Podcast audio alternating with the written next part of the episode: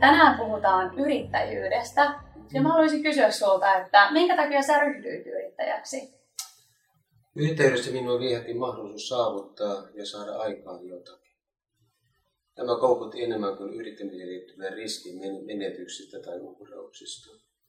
Kysyin itseltäni, haluanko laittaa itseni peliin ehdottomasti helpolla etulle pääsemään.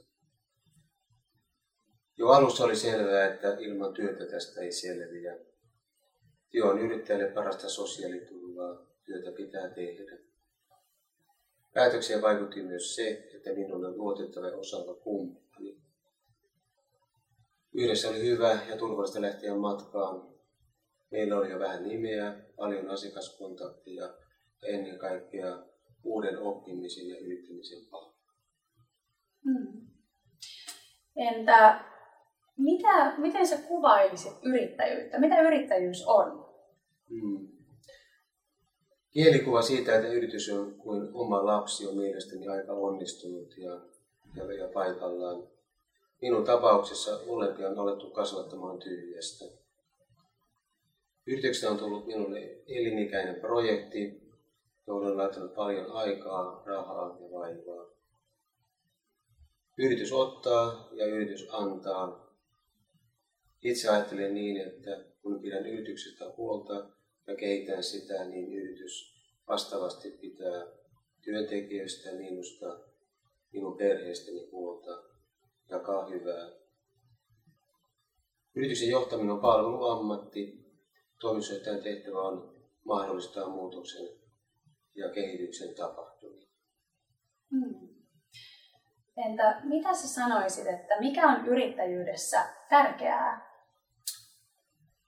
itse olen sitä mieltä, että yrityksellä täytyy olla jatkuva nälkä kasvaa ja kehittää,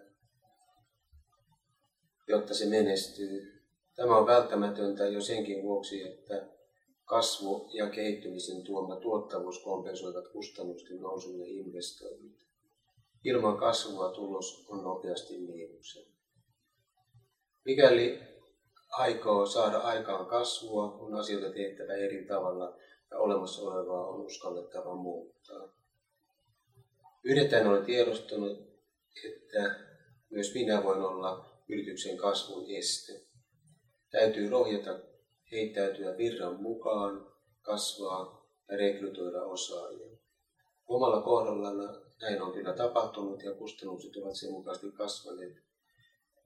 Esimerkiksi voisi ottaa uuden myyjän rekrytointi, on nähtävä investointina jonka tulisi maksaa itsensä kaksin tai kolminkertaisena takaisin. tapauksessa tämä on myös helppo todentaa. Devaajien kohdalla tuloksellisuutta on vaikeampi arvioida yksilötasolla, vaan paremminkin tiimitasolla. Entä miten sä sitten rekrytoit näitä ammattilaisia? Taitolaji. Mm. Yritän olen päässyt valitsemaan työkaverini mutta ei se siitä huolimatta aina ole nappiin mennyt. Yrityksen hyvä henki lähtee hyvien tyyppien palkkaamisesta. Totta kai osaamisella on väliä, mutta palkkaa mieluummin asennetta, koska osaaminen on helpommin paikattavissa. Tärkeää on löytää oikeat ihmiset ja oikea tiimi, joilla on taitoa, tahtoa, uutteruutta, joustoa Heille tulee antaa riittävät resurssit ja valtuudet, jotta he voivat hoitaa tehtävänsä. Uskon kuitenkin, että matala hierarkia on lähinnä hyvä ja motivoiva piirre työpaikalla. Vaaran on aina norsutauti, jossa byrokratia ja rakenteet vievät ajan ja alkavat työllistää itse itseään. Mm. Mielestäni nämä on tärkeitä. Entä nyt kun sulla on paljon kokemusta, niin mitä sä olisit tehnyt toisin? Kyllä peräpeilin on hyvä katsoa ja kokemusta voi sanoa, että kasvuyrityksessä hallintoa ja organisointia olisi pitänyt lukata nopeammin ja antaa toimisuhteille kuuluneita vastuita esimiehille, kuten toimintokohtaisten budjettien laadinta, kehityssuunnitelmat ja niiden seuranta, kehityskeskustelut, resurssointihankinnat ja niin edelleen. Esimiä tarvitaan ryhmien välisessä yhteistyössä tai jos ryhmä ei osaa toimia ilman heitä. Esimies huomaa parhaiten myös työilmapiiriasiat sekä innosta ja innovoi toimintaa. Näin hyvinvointi ja motivaatio välttämättä tekijänä myös sen, että työntekijän on mahdollisuus kehittyä työssään asiantuntijana ja, ja tehtäväasemassa. Mm. Sitten, jos saisi kysyä sun omasta työstä, että minkälaista toimitusjohtajana työskentely on? No, toimitusjohtajana tai yrittäjänä tärkeä tehtävä on osoittaa prioriteetit ja mahdollistaa muiden onnistuminen.